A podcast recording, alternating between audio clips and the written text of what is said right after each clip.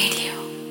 When I participated in pageant there was no hurdle honestly like i said my i have a very supportive family around so everybody was very proud and everything uh, in fact मुझे बाद में बहुत सबने मेरी family में भी push किया कि you know why don't you you know go head now Mrs India you should participate Mrs India करो and all that but I think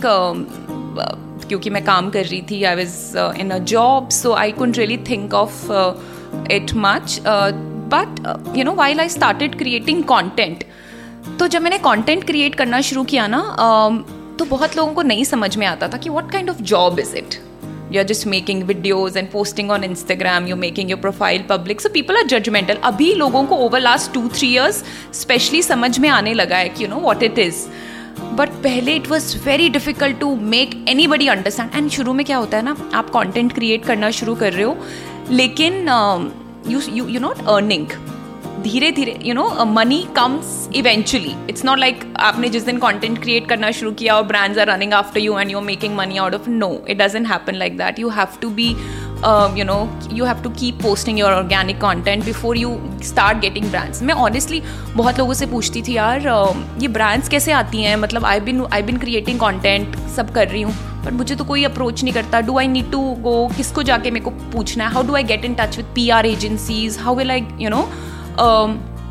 get to know that who to approach because I am not getting any work I can see lot of content creators working around and they making good money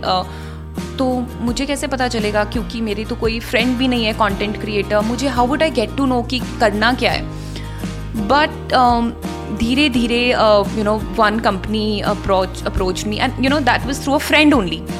a friend who was working with a company उसने मुझे because they were working with influencers and he said why don't you work for our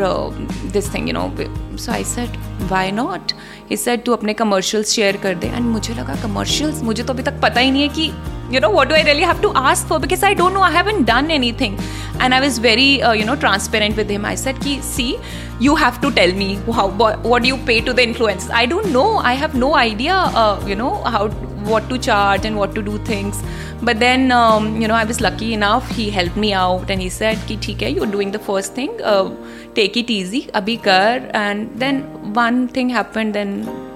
things started following things started to fall in place and everything. Pr agencies also started to get in touch and brands also started following. So yeah